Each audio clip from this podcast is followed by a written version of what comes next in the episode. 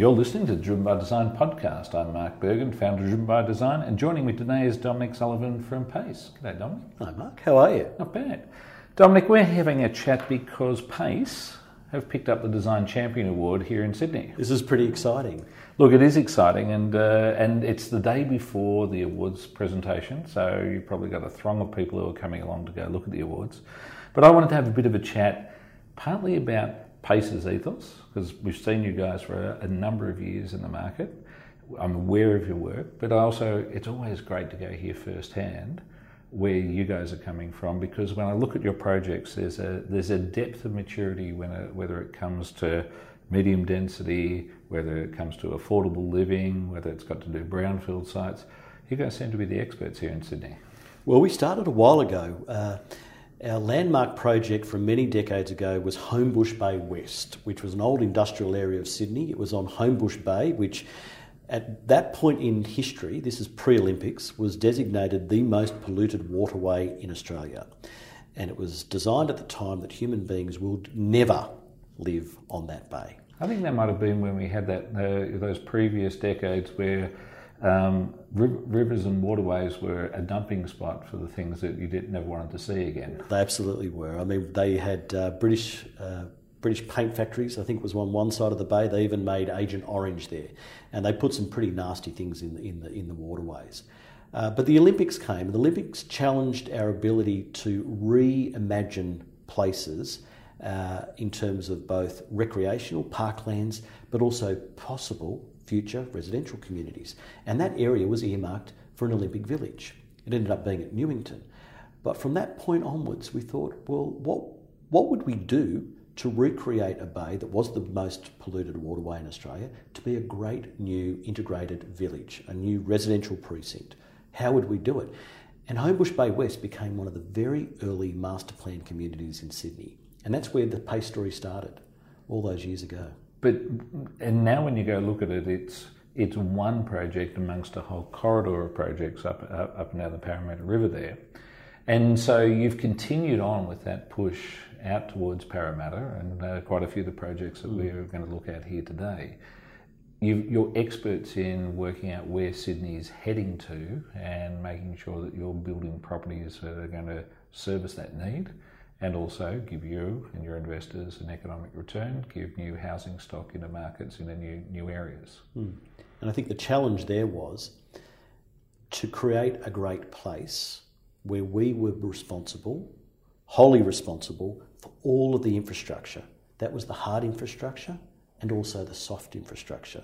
So we were literally creating a community from scratch. We needed to look at all of the infrastructure, and that included the new parks, the new streets, the new gardens, the new promenades, the new jetties, the new community centres.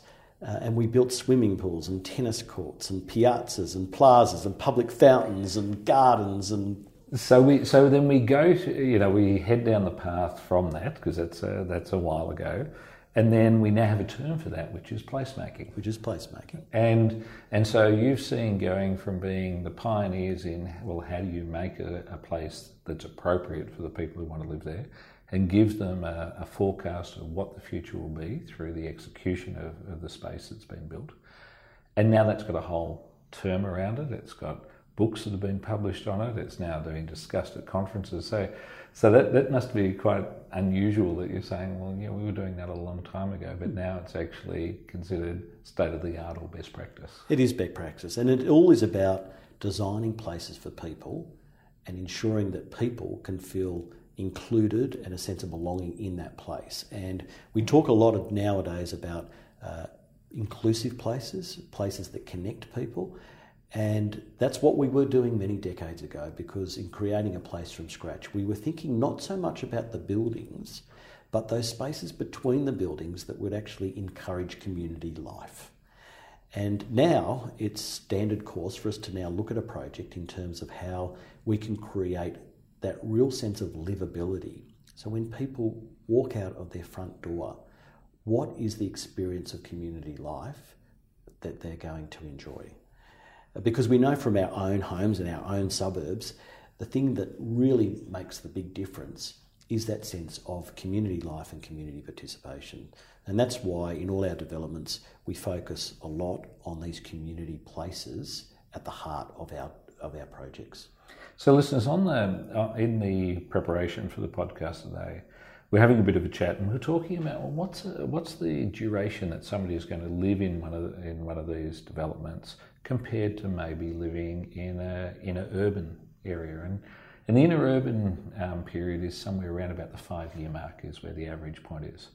Dominic was explaining to me that there's actually the adaptability side that people might go through various life changes. They may go through generational changes. Their kids have grown up, they've left home, they may actually now not have the same mobility that they had, and that they've worked on how do they go bring in that that capacity for people to be there three to four times longer than you would have maybe in, an urban environment in the, in these new communities. So, the, so that means you've got then much deeper cultural connections are going to be taking place.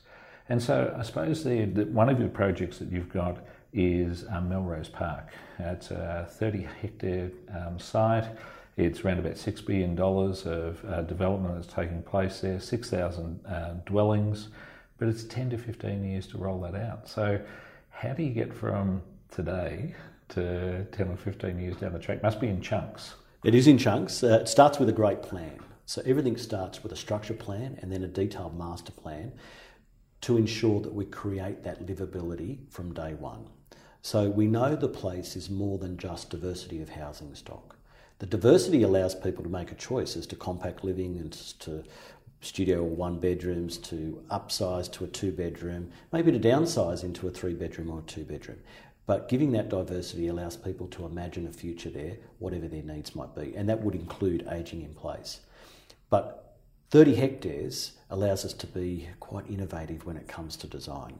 So we get, we get to create magnificent streetscapes, we get to create fantastic public parks, we get to put in the soft infrastructure of of cafes and libraries and art galleries and childcare centres. We get to create a great town centre and now we've had announced that there's going to be a light rail that's running through the middle of it. So this creates endless opportunities for terrific placemaking. And what we do is we, we imagine, create a vision for a great master plan. The master plan becomes the blueprint, the blueprint becomes the adopted development control plan, and then, as as you say, we deliver it over stages. So, over 10 to 15 years, we develop and deliver a brand new suburb with all of those critical ingredients of amenity and livability. So then, one, one of the things that often gets uh, missed in new suburbs is, uh, uh, I remember when I was growing up, they, they forgot to put in the drains. so there were these ditches on the sides of the road. I think we're past that period. But then we've seen in some communities they forgot to put in the schools, mm. um, or they forgot to put in the community centres and people have moved in, there's issues there. They've also forgot to put in the public transport. So you've got a tick there that the light rail is going in because that mm. creates great communication, articulation that's there. How about things such as the um, community centres, schools, so that people don't have to wander too far from where they're now living? So the wonderful thing about Melrose Park is that we already have a fantastically appropriate a primary school, which only has about 100, 150 kids, but it's on a massive piece of real estate. And we've been working with that school to create a future school, the school of the future. What will a 21st century uh, learning environment be? And that's going to be one of the exciting legacies of this project is delivering a school that's now part of a new community. Great. And uh, the exciting thing there is it's more than just the learning environment. When we set ourselves the challenge of a 21st century community or suburb, we start to question things such as access and amenity. So, how do school environments become community environments that don't just operate between nine and three? How do we make them centres of early learning and early education? How do we look at things such as safe access to school? How do we envisage a world where any kid in primary school who wants to ride their bike to school can do so? And so we think there's a massive opportunity to start to plan the suburbs of the future by addressing and challenging ourselves as to what is important to communities. Now, being a 30 hectare site, 6,000 homes, do I get a basketball team and do I get a football team? Do I get a netball team? And have you come up with names for them? Is it you know, is it the Melrose Park Demons or? Well, we're very lucky. We actually are surrounded by established residential areas, and a lot of that social infrastructure is already there. So we have the uh, the West Ryde Rovers, and they have uh, magnificent teams across both netball, cricket, and soccer. Um, and we have the Ermington United Soccer Club, and the, and these these are all the sort of teams that are literally on our doorstep. So already we have a fair degree of social infrastructure that people are able to tap into. But you're right, all of all of those activities that we take for granted in any established suburb uh, need to be created and developed and enhanced in a new suburb. And the social infrastructure is as important as the hard infrastructure. And over the years, we've done a lot of work in creating these platforms for great community activity and connectivity, because uh, that's what makes a great suburb. That's what makes a great area. So I suppose the uh, the surrounding communities are going to love you because you're going to bring in all this new talent for their uh, to play in their teams. But I suppose at some point we're going to go see the uh, those you know Melrose Park demons come out somewhere. I wonder which code they're going to be in. That'll, that'll be interesting to go see where that comes around. So sustainability is uh, an, an area which is always top of mind in new developments. And, you know, we were talking before about some of the work that you started with, which had to go do with land um, uh, cleaning up and making sure that they got rid of yesterday's nasties. What are you doing so that for tomorrow that you're treading as lightly on the on the planet as possible? Where does that fit into your schemes? I think when we start with apartment design, uh, New South Wales has a has a very good starting point with SEPP 65, which is all about challenging our ability to design apartments that have maximum opportunities for cross flow, ventilation, for uh, reducing impacts of solar impacts so that uh, we can reduce the need for air conditioning, um, that we can ensure, for example, that waste is minimised in our buildings, both through the construction process but also when the building is, is up and operating. We're looking at solar for um, either powering uh, uh, gas for, for hot water or indeed for powering common areas in, in our buildings. But I think the real opportunity moving forward is looking at our at our new precincts as being enabled so that uh, as owners of a unit or a tenant in a unit or a member of a body corporate, we're able to actively manage the performance of those assets when it comes to the power, the water, uh, the waste, and being able to actively minimise uh, those those those uh, those inputs. So, a future city looks at using smart city initiatives of, of data and digital innovation to be able to get greater efficiencies and to better manage those precincts. And that's where we would love Melrose Park to be um, a suburb of the future that is data enabled, digital, digitally enabled, um, a platform that will enable us to see greater sustainability, some innovations that may not even be imagined right now, but we know that they're coming. And if we've created the platform, that suburb can adapt and be flexible enough to meet those requirements of the future. So now I want to go across and have a little bit of a look at one of the projects, or actually a project that picked up two awards uh, in this year's awards was Hart's Landing. Mm. It had some uh, special characteristics because the idea of affordable housing, the uh, build to rent, it had a very different, um, say, personality than a lot of master plan communities. Tell me a bit more about that project. Well, it's one of the unique ones in Sydney that's been able to marry a mixture of affordable housing, social housing, and private housing in a mixed tenure uh, complex. So the project is 268 units, half of which are social affordable and half of which are private. And it is surprising that it's one of the first in Sydney, but it's really challenging um, the concepts of how we can create both great design but also bring together in collaboration parties who can deliver these mixed tenure places. Um, our partner here, we had a number of partners. Our partner here on the affordable was Evolve Housing, um, and under the stewardship of Andrea Galloway, they've been able to prove the partnership with the private sector has helped them increase their efficiency. So they ended up getting a greater yield uh, through collaboration with ourselves. It also involved the state government through Landcom, who brought the project to us at the outset, wanting this form of innovation and collaboration. So, you know, without the community housing sector and without the state government earmarking this for innovation, it wouldn't have happened. Um, but it's been a terrific result. Um, I think there was an absolute queue for the affordable housing uh, product, Always and um, and the market took up the private housing um, very quickly. And what that said to me was that sometimes we are too quick to stigmatise either social housing or affordable housing, um, but here, with its proximity to the to the retail at uh, Penrith and also to the transport, um, this is a very desirable place to live. Yeah, and, and listeners, we, we were talking again before uh, about the idea of affordable housing and, and different markets. Because uh, we see projects in New York, we see them in London, Hong Kong, Melbourne, Sydney.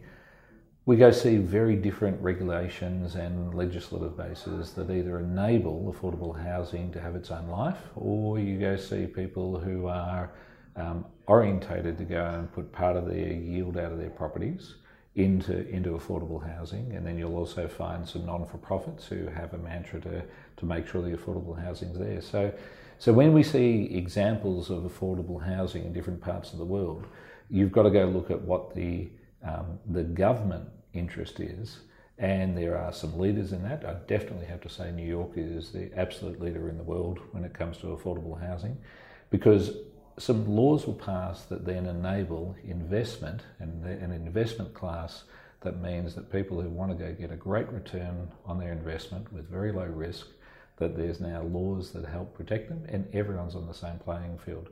Here in uh, Sydney, as there is also in Melbourne, those same uh, conditions don't exist. So the people who are actually champions of affordable housing are really doing something which is helping out our community that our politicians are as yet to go and, and tackle themselves.